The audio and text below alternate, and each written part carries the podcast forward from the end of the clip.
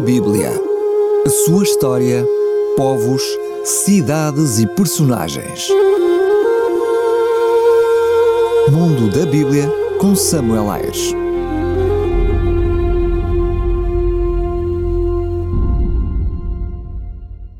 A Bíblia em português. A primeira Bíblia completa em língua portuguesa só foi publicada em 1748, tradução de João Ferreira de Almeida, de 1628-1691, em dois volumes.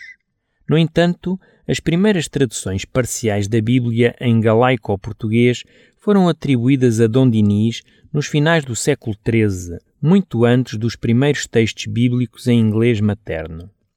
Na realidade, este seu empreendimento ficou-se pelo início na tradução a partir da Vulgata dos 20 primeiros capítulos de Gênesis.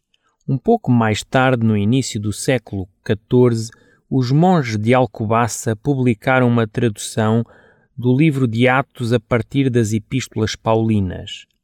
Dom João I, 1385-1433, fez publicar o livro de Salmos traduzidos por ele mesmo e quase todo o Novo Testamento traduzidos pela sua neta, Dona Filipa, a partir do francês e pelos monges de Alcobaça. O cronista Fernão Lopes, na segunda parte da crônica de El Rei Dom João I, escreveu que este monarca fez grandes letrados tirar em linguagem os Evangelhos, os Atos dos Apóstolos e as Epístolas de São Paulo, para que aqueles que o ouvissem fossem mais devotos acerca da lei de Deus.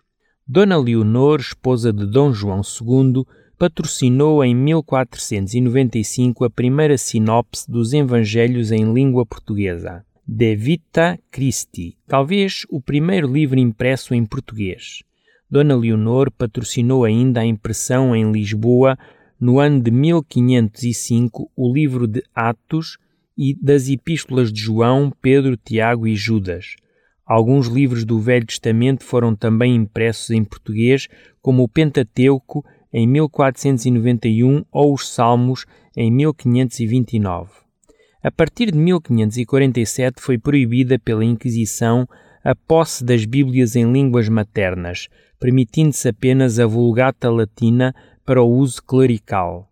A bula papal de Paulo III, de 1531, foi reforçada durante o reinado de Dom João III pela bula Cum ad nihil magis, de 23 de maio de 1536, estabelecendo plenamente em Portugal o Tribunal da Santa Inquisição.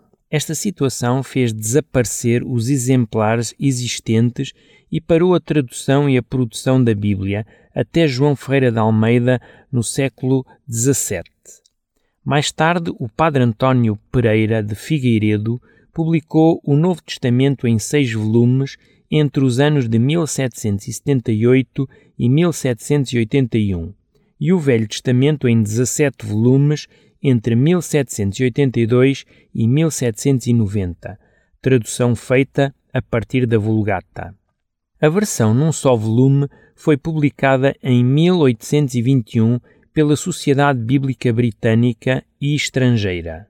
Os livros apócrifos que faziam parte da edição original foram retirados na edição de 1828. Fundada em 1835, a Sociedade Bíblica de Portugal começou a distribuir esta versão da Bíblia e a versão de João Ferreira de Almeida.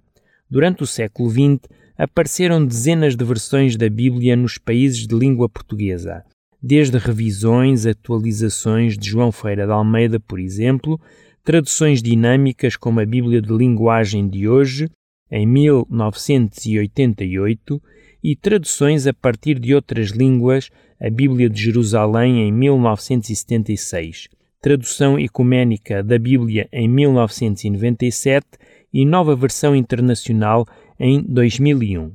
Destacamos algumas traduções pelo impacto que representaram. Em 1917, a primeira tradução completa da Bíblia realizada no Brasil. Em 1933, a tradução do Padre Manuel de Matos Soares a partir da Vulgata com o apoio papal. Em 1993, a tradução interconfessional da Bíblia em português com a participação do pastor e professor adventista Teófilo Ferreira. A divulgação da Bíblia é agora assegurada por uma uniforme variedade de traduções e de formas tecnológicas. O grande desafio continua a ser o seu estudo para assimilar os ensinos divinos, acompanhado pelo cuidado de análise literária e doutrinária para não se deixar cair em deturpações criadas por traduções pouco fiáveis. A história da Bíblia em português mostra que Deus fez triunfar a sua palavra nos países de língua portuguesa. Mundo da Bíblia. A sua história, povos, cidades e personagens. Mundo da Bíblia com Samuel Ayres.